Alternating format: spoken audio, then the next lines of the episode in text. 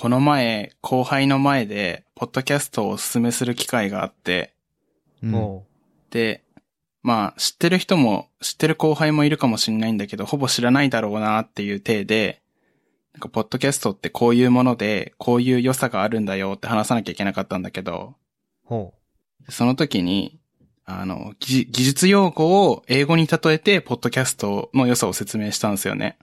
う。はで、どういうことかっていうと、あの、技術用語で言う公式ドキュメントとか書籍とかは、英語で言うと英語辞書だよねっていう話をして、あ。うん。で、でもやっぱり実際に会話している英語もさ、実際に会話しているところから使われ方とかニュアンスとかって勉強するじゃないですか。うんそう。ね。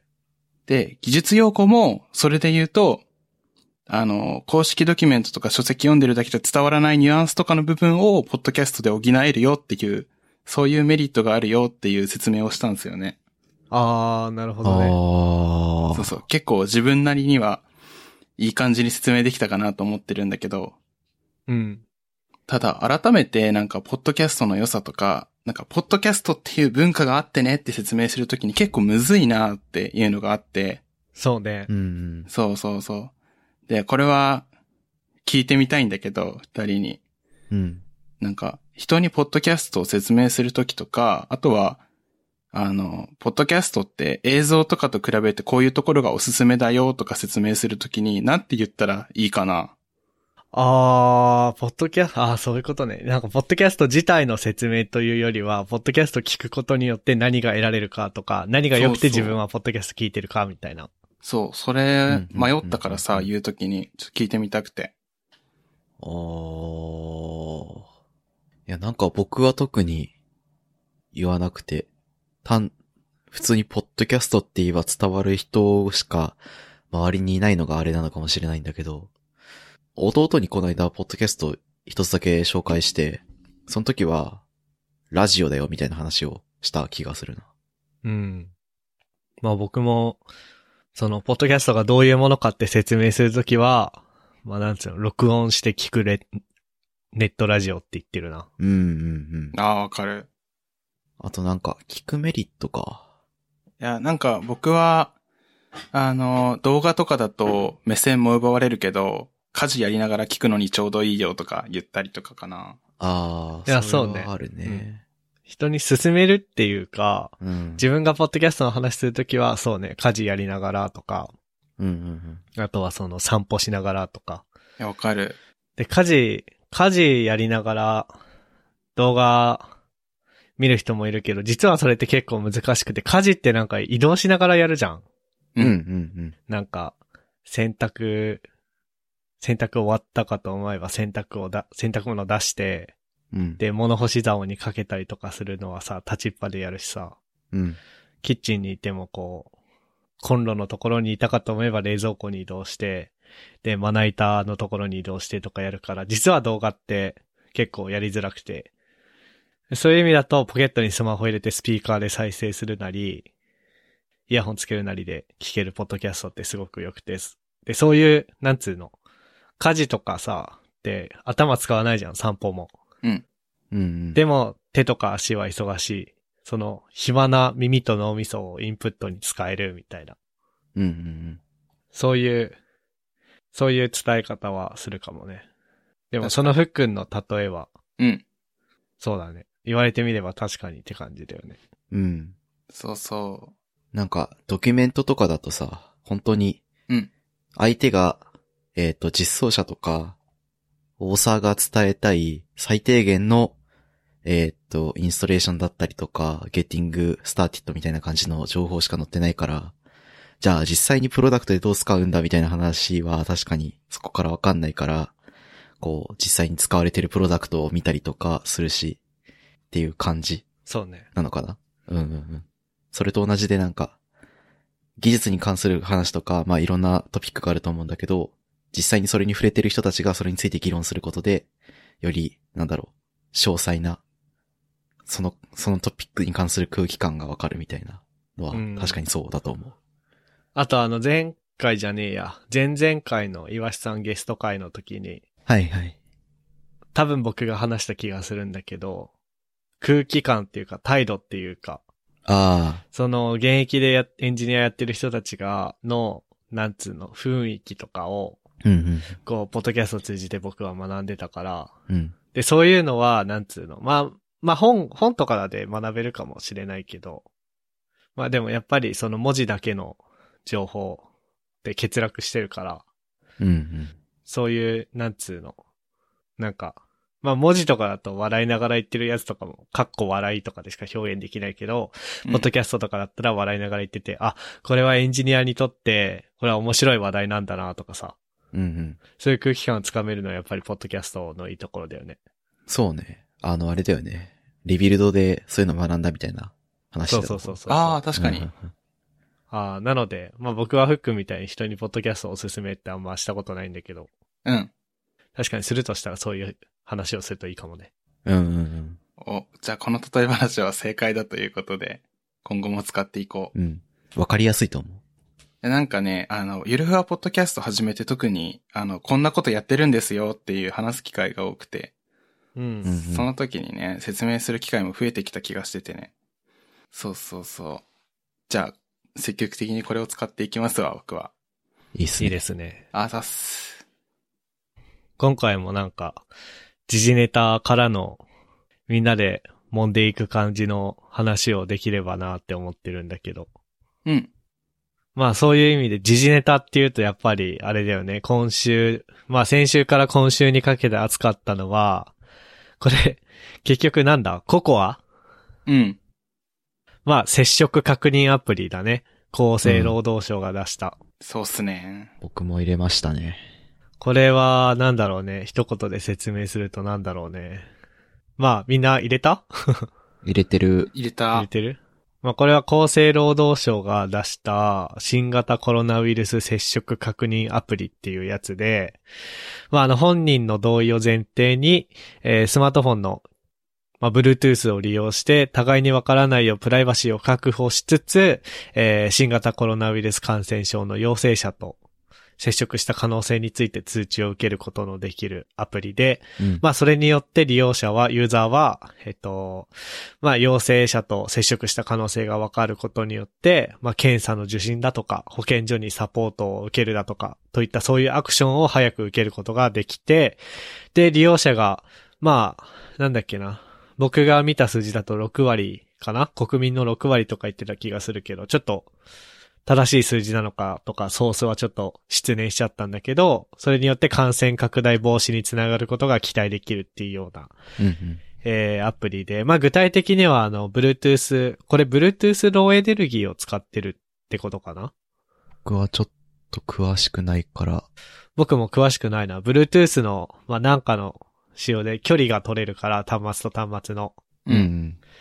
で、端末が1メートル以内で15分以上の接触すると、えー記録されて、で、その、まあ、その、なんつうの、記録されるのはハッシュ、ハッシュっていうか、まあ、なん、なんかランダムな、本人特定されないような情報で、えー、まあ、その、この、このハッシュを持ってる人陽性ですよってなったら、まあ、全体に通知され、で、その、そういうハッシュを持ったスマートフォンが近くにあった記録があれば通知されるみたいな、多分そういう仕組みだと思うんだけど、まあ、この、このアプリ自体は、なんつうの。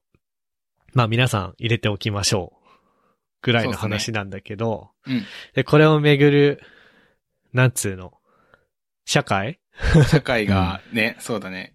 っていうような話を今回はしたいっていうことかな。そうだね。いや、時事ネタだね。時事ネタだね。うん。えーと、まあ、とりあえず事実として時系列がまとまっているものは、この、あれ？読み方なんだっけ？この人の。レイソーさんかなと思っている。レイソーさんっていう方の個人開発者と COVID-19 レーダープロジェクトっていうブログ、ショーノートに貼っておくんだけど、まあこれがよくまとまっていて、うん。で結局何これ？えっ、と、もともと、まあ今回あの、カカオだっけ？あ、 COCOA だ。ごめん。接触確認アプリは、実はもともとは COVID-19 レレーダーっていう、えっと、個人開発者さんが作ったアプリが元になっていると。うん。うんで、これもともとあの、まあ、あの、4月10日に Apple と Google がコロナ対策として濃厚接触の可能性を検出する技術を出しますみたいなプレスリリースがなされたんだけど、もうその前から個人開発してて、っていう話だよね。これファーストコミットが3月28日なんで、うん。多。分、だよね。うん。この話関係なく作ってたものだと思うんだけど、で、4月10日にあの Apple と Google の OS レベルでうん。Bluetooth を使った、えー濃厚接触検出の API 作りますよみたいなプレスリリースがなされて、で、その、そのなんつうの、その API の利用の条件として、まあ、各国の保健衛生機関が一つの国で一つのアプリの形で出すっていうことになってそうね。るんで、まあ、誰の実装を使うかみたいな議論が、誰の実装を使うっていうか、誰に作ってもらうかみたいな議論が多分国の、まあ多分厚労省の中ではあったと思うんだけど、うん。うん。で、そ、それがなぜか、まあ、最初 Code for Japan の人とかが作ってたものがなぜか、この COVID-19 レーダーになったと。うんうん。そうっすね。で、最初個人開発アプリだったんだけど、まあ、マイクロソフトに何やらこう、開発が移ったりした後、まあ、6月19日にアプリがリリースされて、うん。で、まあ、まあなんか、ボロクソに叩かれたりするみたいな。とりあえず時系列としてはこんな感じかね。あれ、うんマイクロソフトに移ったっていう認識でよかったんだっけ？結局それはどうなんだろうね。いや、多分マイクロソフトの社員さんの個人プロジェクトというか、あー、そういうこと？だから多分マイクロソフトっていうのは関係ない気がする。じゃあ、マイクロソフト、マイクロソフト所属の個人開発者に頼んだっていうだけで、そのはず、うん。なんか、誰が、誰がか、誰がそう勘違いしたのかわかんないけど、マイクロソフトにうん投げたって思ってる誰かがいると。うん。そうだね。レイソーさんのブログを見るとそこら辺、こうなのかなみたいな推察は載ってるけど、あ、そうだね。なんか、僕が口で言うのはちょっと怖いなっていうのはあるけどね。あ、そうだね、そうだね。日本マイクロソフトは、うん。あ、そう、日経新聞がこれ MS に投げられたんじゃねみたいな記事を出したんだけど、そうそう。マイクロソフトは違いますと。日本マイクロソフトは違いますって言ったと。うん。もう多分ダメじゃん、これもう。なんか話してるだけで僕らも理解してないわ、これ。そうだね。なので、えっと、正確な情報は、あの、各自、リスナーさん、まあ、僕らも当然調べ、あの、あと、後々調べるべきなんだけど、うん。で、大事なのはこの先の話だよね。リリース後の話。うんそうだね。で、まあ、なんつうの、すごい、叩かれましたと。そう、燃えてたね。燃えてたね。あの、なんつうの、クラッシュ？まあ、その、一言で言っちゃうと、アプリの、なんつうの、細かいところの作りが甘いみたいな話かな？うん。そうだね。僕実はあの、入れただけで 一切触ってないからさ。うん。まあ、入れた、入れただけで、あとは触んなくてもいいっていうのがこのアプリの話だと思うんだけど、うん。まあエンジニアだったら、いろいろ触ったりするよね。うん。まあそうね。触っていく中で、まあいろんなこうボロが出ているっていうか、うんなんだっけな、僕が見聞きした話ではこう、ああ、でも全然うまく説明できる気がしないな。そのアップルの API を正しく使えてないとか、うん。そういう話だったと思うんだけど、まあすごく、わかる。僕が断定できる話ではないんだけど、まあ、うん。ちょっと作りが甘いところがあったよね、みたいな。クラッシュしたりとか。うん。いうような話はまあ確かにあるんだけど、それで、なんかこう、まあ、なんつうの、作った人はど素人だとかさ。そうだね。批判の種類が、その、あらゆる方向から批判が来ていて、っていうのも、その、個人開発のアプリがここまで、あの、大きなプロジェクトで大々的に発表されちゃうと、ね、あらを見つけられた瞬間にいろんな人が、なんか、批判したというか、うん。うん。そもそも発言する人の母数が、普段起こる炎上よりも、お大規模だったって感じを感じている。そうだね。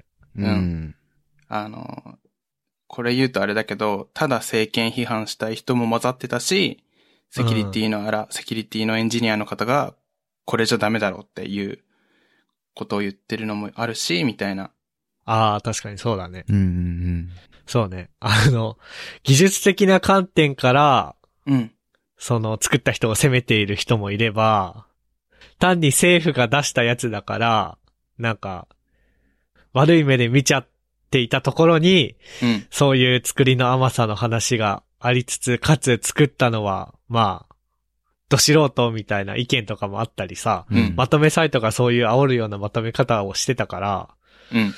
それでそういう攻撃に走るみたいな人とかも、なんかいろんなあらゆる攻撃があったよね。そうなんだよ。うんうんで、やっぱり、批判って、質云々より量が問題だっていう意見も最近あって、あー、うん、そうだね。うん。あとは、あの、政府関連の批判で言うと、OSS っていう認識が浸透していないから、うん、そうだね。うん国が無償で人を雇って作らせたみたいに見えちゃって、うん。はいはい。での批判もあったみたいだね。そうだね。それでなんか大手ユーザー企業はなんで高い金払ってまで、まあベンダーに投げるか、うん。うんうん。その理由が証明されましたねって言ってる人もいたよね。うん。で、まあ、そのなんかいろんな話せる話があるんだけど、これはなんだろうね。一応その僕らが、なんつうの。まあ事実関連というか時系列は、えっと、なんだっけ。ごめん、本当読み方わかんないんだけど、何さんだっけ？レイソーさんレイソーさんか。レイソーさんのブログに書いてある、えっと、時系列は拾ったんだけど、うん。今こういう、なんつうの、お気持ち方面の話？うん。意見か。事実と意見でいうところの意見みたいな話は、この、えっと、メソッド屋のブログっていう、あの、マイクロソフトで働いている牛尾さんっていうとても有名な方のブログで、うん批判の文化が日本を技術後進国にしているかもしれないという話っていうブログをもとに、まあこれから多分話していくと思うんだけど、うん。まあそういう話をしていて、まあ批判の文化が全てをぶち壊しにするとうん。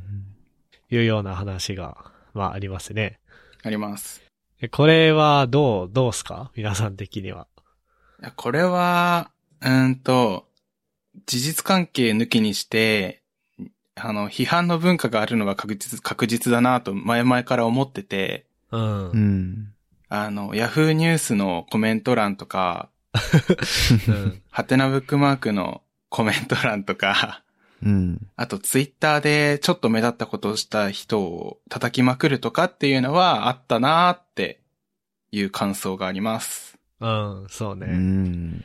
まあこれ僕もなんか、そう思う。なんか、アメリカと比べてどうこうみたいなのは、僕アメリカの情報を見聞きするのは完全にリビルド FM だけだから、それをもってアメリカがどうとか語る資格は僕にはないから、アメリカと比べてどうっていう話をするつもりはないんだけど、うんでも確かに批判の文化はもう、あんまりだからこう、よその国のことを知らないのに日本はっていうのもあれなんだけど、うん。うん。でもまあ僕が見聞きした、経験したことのすべて、ほとんどが日本で起こっているっていう意味で言うと、やっぱり日本には批判の文化があるんじゃないかなとは思うん。うん。うん、なんか、僕がツイッターで見た範囲内っていう本当に小さいのだし、僕がインターネットで活動していた、う。うん。活動していった中で見たものっていう範囲でしか語れないから本当に恐縮だし、こう、見てる世界が狭くてあれなんだけど、批判の文化っていうのは確かにあるよね。ねまあ、ブログもそうだし、ツイッターもそうだし、まあ YouTube のコメ欄しかり、なんか、あらゆるところで批判が当たり前のように行われている。うん。誰かのアクションに対して必ずそれを批判する。えーっと、なんだろう。批判って、なんだろう。あのージャンクな言葉で申し訳ないけど、ディスるっていう意味の方なんだよね、きっと。うん。うん。批評ではないよね。そうだね。うん。ああ、そうだね。そうん。その辺の言葉をうまく使い分ける、こう、なんつうの？使い分けられるようなあれはない、僕にはないんだけど、うんそのなんつうの、改善をなんか良くするための批判と、ただただ鍛えための批判みたいうんうな。ん。誰かのためになるフィードバックではなくて、ああ、そう。ただ、その人たちの、その人の、えーっと、主観によって、何かしらの、えーっと、マイナスな言葉をその人にぶつけることを批判と言うんだよね、多分ね。かな？うん、うんわかんないけど。だとしたら、多分僕も、それは文化としてあるんじゃないかなっていうのを感じるかな。うん。いやー、あと、まあこれブログに書いてあることな、あのさっき紹介した牛尾さんのブログに書いてあることなんだけど、うん。なんか、まあ、責任の所在やうん。完璧っていうことを求める文化がありますっていうふうに書いてて、いや確に。かにそうだよなみたいな。うん。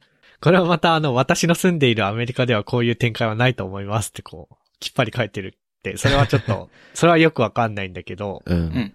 本当かどうかね。うん。うん。確かに責任の所在や完璧を求める文化ってあって、特に後者の完璧を求める文化っていうのがあってさ、うん。なんかとりあえず出してみて、バージョン1がうまく、バージョン1として出してみて、様子を見てみて、うん。で、今後より良くしたものを出してみるみたいなのを、受け入れる体制僕らって言っていいのかな？うん。には、もしかしたらないのかもなって思ってさ。そうだね。もうなんか、ファーストリリースがボロクソだったらもう、もう、なんかもう二度と出てこれないレベルで叩いたりするじゃん。いや、んそうだよね。。んそうだね。一方で確かにハードウェアでそれやられちゃうと困るっていうのはあるっちゃあるんだけどさ。う。うんん。そ、それは僕だってあれですよ。なんか、なんだろうね。まあ、12万出して iPhone 買ってさ、うん。iPhone、今なんだっけ ?11 か。11 Pro を買って、ごめん、これ、ファーストリリース、初期ロットだから、ごめん、ゴミでも許して、みたいな感じで来られたら、うってなるけど、うんうん。まあ、それで言うとソフトウェアだからさ、それでも、まあ、いいっちゃいいじゃん。そうだね。なんかその反、えーっと、側面はあるよね。なんか、ね一回出して、発見された、えーっと、バグとか、なんだろう、改善すべき点を修正して、それをなるべく素早い、えーっと、早いサイクルで改善を回していくことで、より良いものにしていくっていうのが多分、最近のビジネスの、特に IT、IT はそういう流れが多いと思うけど、IT だけじゃないか。アジャイル開発とかそういうことするためにやってるし、うんうんうん多分、リーンっていう言葉も大体そういう意味だよね。あんま知らないけど。うん、そうだと思っていうる。ん。から、なんか、そういうのを受け入れる、受け入れるというか、理解がないのかなっていうのが一つあるのと、その反面、なんか、今回の話に限って言うと、えーっと、コロナウイルスっていうすごく世界的な危機として認識されているものに対して、そういう品質はどうなんだっていう批判も、まあ、わからないっちゃわからなくもないなという立場があったりなかったりかな、僕は。いや、うんそうなんだよね。あの、うん。一般的なソフトウェアに関しては、その、第一版、まあ、バージョン1出してみて、どう、じゃあバージョン2でこれを変えようみたいなの、あるあるある。めちゃくちゃそうそうそうありだし、広まるべき、その認識は広まるべきであると思ってるんだけど、うんただ今回ね、あのー批判してる人の中には、あの、生命に関わるアプリなんだからちゃんとしようぜみたいなのもあって、うん。わからなくもないっていう感じはあるんだよね。その側面は確かにあるなと思いつつも、うん。その、なんだろうね。完璧を求めすぎることうん、うん。は、なんか、しない方がいいと言わ、言わないけど、なるべく高い品質であるべきだとは思うんだけど、それを過剰に求めるのはどうなんだっていう立場かな、僕は。いや、そうだね。うん確かに、ふっくんが言った話は、まさに、そうだね。これ、話す前の、このポッドキャストを収録開始する前には僕そんなこと考えてなかったんだけど、確かに、外科手術で使うような組み込み、しあの、システムの組み込みソフトウェア、組み込みシステムソフトウェアがさ、まあこれはファーストリリースなんで、もしかすると、まあなんつうの、手術中に止まるかもしれませんとかは許されないよね。そうそうそう。やば。工場のさ、LINE のソフトウェアがさ、うん突然、式以外の反応をして、こう、作業員に危害を加えるようなことがあっちゃいけないわけじゃん。そうだね。とそうだね。、かまあそういう風なところでソフトウェアを作る側の責任、うん。PL 的な話で、はあるから、そこら辺はしっかりしなきゃいけないねっていうのはあるよね。そうだね。で、なんか今、それ聞いてて、また、なんつうの、うん覆すっていうかあれだけど、うん。それで言うと今回は、まず、まあ、厚労省の、えっと、目標としては、まずは出すことが目標でしたと。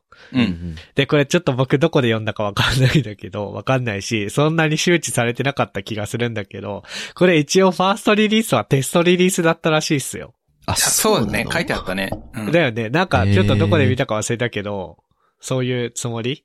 うん。た。うんうんだからもしかすると物を作る側の人にはさ、それは今回発注者であ、まあその、えっと、実際にコード書いた人たちだとか、人たちっていうかコード書いたのって一人なんだっけ？まあなんか忘れたけど。一応何人かだね。ああ、そう、そうか。じゃあコード書いた人たちだとか、あとは発注者側である厚労省にはそういうリーンだとかアジャイルの精神はあったんだけど、うんうん。そこの周知不足、プラス、普通の人にさ、例えば僕らの親とかの普通の IT 関係ない人うん。あ、まあ、都市の親は IT 系の人かもしんないけど。いや、まあまあ、母親はね、全然書けないし。そうそう。わかるわかるそういう人に、そういうリーンの精神があるかっていうと多分ないから、うんうんうん。なんか、なんだろうね。まあ精神があるかないかというよりも理解があるかどうかって感じかな。。ねえ、そうだよね。うん。なんか、なんか悲しいね。ミスマッチというか。でもなんかう、ん。我々が普段やっていることを、こう、どれだけ上手に伝えられていないかみたいなところだよね、やっぱ。ねえ。うん。そういうのはあるかもしれない。それで言うと、まあ、これを機に、なんつうの？まあ、それこそ、うちの親とかがこういう、ああの議論うん、うん。を見聞きするとは到底思えないんだけど、少なくともツイッターとかインターネットを活発にやっているうん、一般の人たち？うん。に関しては、こういうなんか、なんつうの、とりあえず出してみて、えー、改善のサイクルを回していくっていうやり方も、まあ、うん、うん。それは分野によってできるできないあるけど、あるんだよっていう、なんつうのかな、意識というかさ、うん。がインストールされるといいなってそうだね。思それこそなんか、ビジネスやってればこういう考えか考え方って本当に日常的に目の当たりにするんじゃないかなって俺は思うんだけどね。う。おー、でも僕それ思いつかないな。なんかあるかあ、な本当いやなんか、普通にあ、さ、その、自分がさ、ビジネスやる側だったらそうだけど、うんうんうん。自分が顧客側の時にそういうの感じることあるかな？あー、まあ確かに、確かにな。製品を受け取った側が、あこれはちょっとここは悪いけど、今後のリリースで改善されていくんだろうな、少し待つかみたいなことを常に意識するかってことだよね。そうそうそうそうそう。うん。それで言うと、僕も、ちょっとその意識を持った、持つ機会は少ないかな、確かに。まあ、セブンイレブンの弁当は、新商品って言いつつ、お、これ前見たことあるな。改良版かな？でもまあ改良つっても、だいたい、量減ってるだけなんだけどさ。よ容器のこう底が上がっててご飯がいっぱい入ってるように見えるとかさ。同じ値段で微妙に小さくなってるとか、それくらいなんだけど。まあそれも一応、あの、開発サイドから見たら改善ではあるじゃん。うんうん。でもそれぐらいじゃない？確かに。そうだね。その、ソフトウェア？うん。ウェブサービスとかいう文脈ではそういうのいっぱい見るけど、もっとこう普遍的な話で、うん。ちょっとずつ改善していくぜっていうものももしかしたらない、まあでも。ないよね。ああ、でも、あれじゃない？ねあの、ツイッターの機能をちょこちょこ、あの、テスターとして何人か選ばれて、ああ、確かに。機能使えるようになるよとか、あと、YouTube でごくたまに出てくるこの動画を評価してくださいみたいなやつがあると思うんだけど、ああいうのも限られた人にテテスト的に出してみますね、みたいなノリな気がする。確かに確かに。うん。あれぐらいかな？でも逆に。うん。で、しかも気づかないしね、ほとんどの人は。そうだね。うんうんうん普段目にすることはないけど、でも裏側ではそういうことを意識した人がたくさんいるっていう。ね。あこれ AB テストかな？みたいなの全然気づかないよね。うん そうそう、だねそういうなんか前提知識あるとすげえ、すぐ気づけるけどさ、うん。やっぱないとダメなのかね。まあだから、出してみて改善していくっていう。ことがあるんだよっていう意識がインストールされるといいなとは思うんだけど、思うね。まあ、されないだろうな。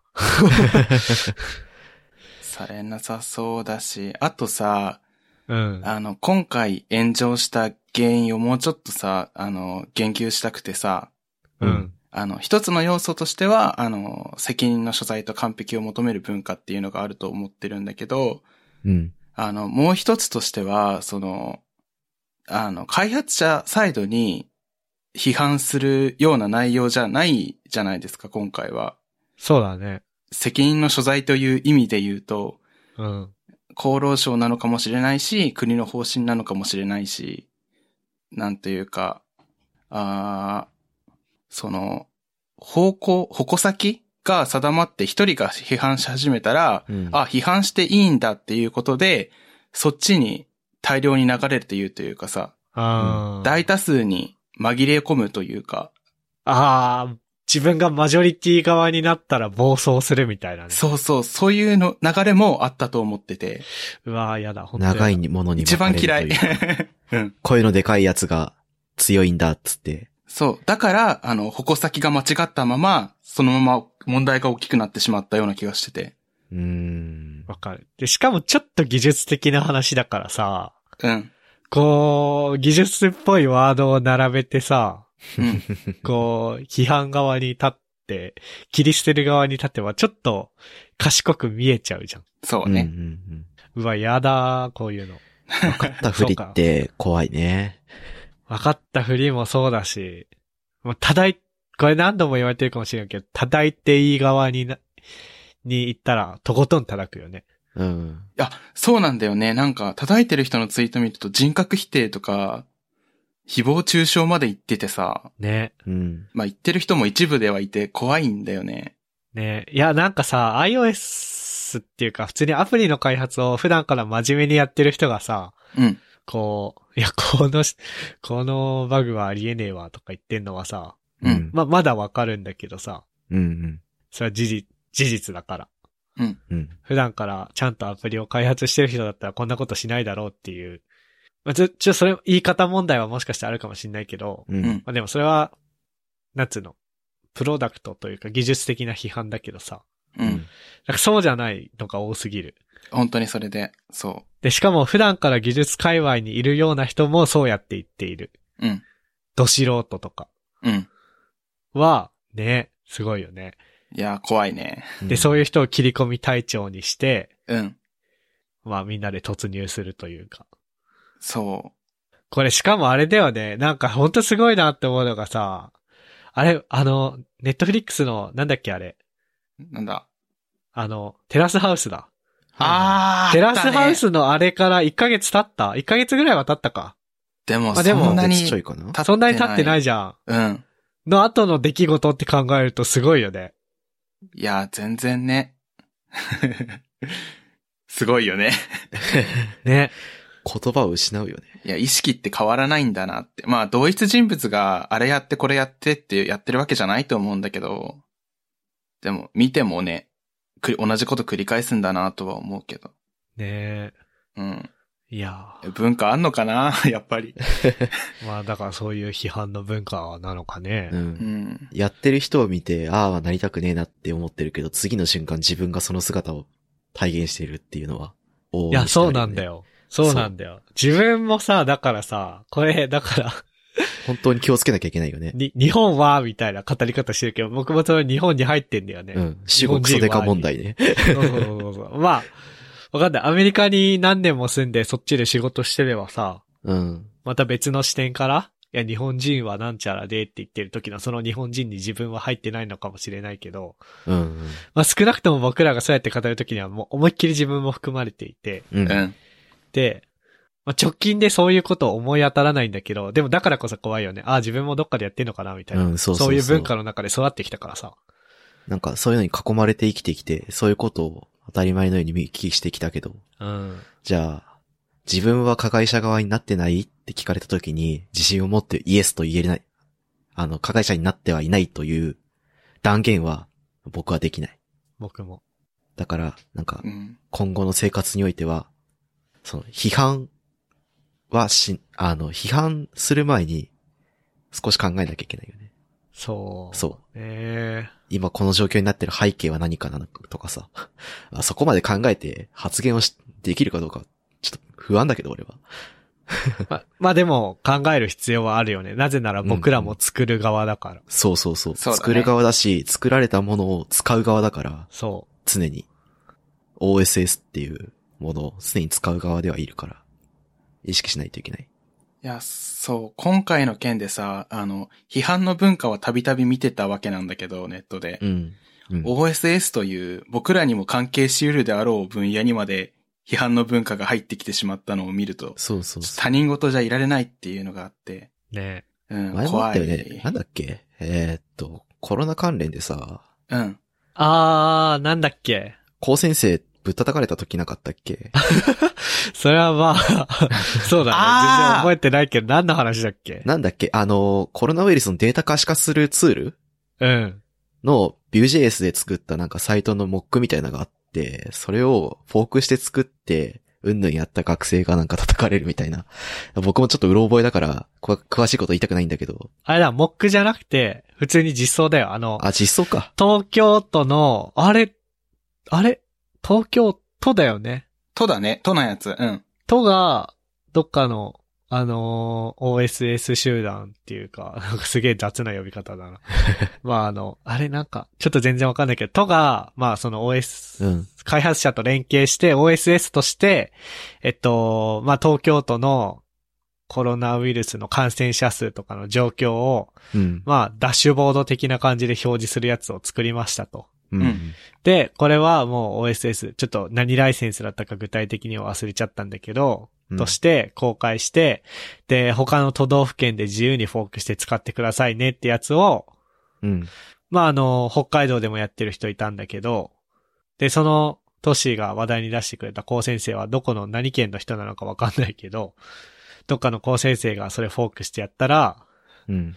これ思いっきりパクリじゃん、みたいな。さすがにここまで堂々とパクるのはどうなの？高先生のイメージ、高先生って、え？あ、そう、パクるのはどうなん？みたいな風に言って、うん。うん。うん。で、そしたら、高先生群がってきて、めっちゃボロクソに叩かれて、うん。その人は、高先生って、こういうめんどくせえオタクばっかりだな、みたいなことを言って、より炎上するみたいな。補足ありがとなで、なんだっけ？なんでトシはその話したんだっけ？う。いや、みたいなことが、そういえばあったから、初めてではないよねっていうことを言いたかった。あ、そうだね、そうかもね。うん。そう。なんか、我々の業界、いや、多分ね、話を、えーっと、過去を見ると多分もっといろいろあったと思うんだけど、うん、うん。多分、何回も起きてるんだけど、我々がちゃんと認識するのが、多分今回結構大きいことだったし、世界的なことだったから、こう、フォーカスし、しやすかった。うん、そう、から、こうやって意識してるけど、今までもあったから、こう、注意してやらないといけないよね、みたいなことが言いたかったかな。うん。まあ、それでちょっと話ずれるけど、その時僕思ったのは、まあ、その人がさ、うん。間違ったことを言ってるし、失礼なことを言ってるし、で、しかも自分の間違いを認めないっていうあれで、うんも、うん、なんかここであんまり、こういうことは言いたくないけど、まあ、その人に問題があるのは確かなんだけど、うん。うん。これはまたさっきのあれだよね。叩いていい人を見つけたら、もう みんなで、パンネルがと飛ばすみたいな。うん、うん。そういうのを。見て感じたけど、まあちょっと、話題が発散しすぎるからいいや。まあ、それで言うと、あの、何回か前のこのポッドキャストのエピソードでも話したけどさ、うん。その、ヤフー出身の副都知事が、うんうん。あの、小池都知事の YouTube にゲスト出演して、OSS っていう言葉を、うんうん。なんつうの、初めてではないかもしんないけど、まあ政治家、政治文脈で OSS っていう言葉が広く使われたりだとかさ、うん。で、わかんない。俺テレビのニュースとか見てないからわかんないんだけど、このアプリに関して報道する中で、まあ1個か2個ぐらいは OSS がどうのこうのみたいな報道があるでしょ、多分。あってほしいね。で、そういう意味では、一般の人に OSS というものが初めて触れる、まあ、機会で、わかる。多分正しく理解するのは無理だと思うけど、うん。でもきっかけとしては、今回よく、あ、まあ、その、そだからそれで今回その、作った人とかは、かなり傷ついたと思うから、うん。それでなんかそ、こんな気楽なこと言うのはちょっと申し訳ない気もするんだけど、うん。こう、きっかけとして、いい機会だったのかなとは思っている、僕は。うん。で、まあさっきトッシーとかフックンも言ってた通り、僕らもそっち側に行かないように気をつけなきゃなっていう気持ちはやっぱあるね。ありますな、うんうんまあ、あれだよね。あの、今の話聞いてて、あの、ポプテピピックの stay stay の画像が 思い浮かんだんだけど、うん。あの、心にいつも stay stay というか、まあ、あれだよね。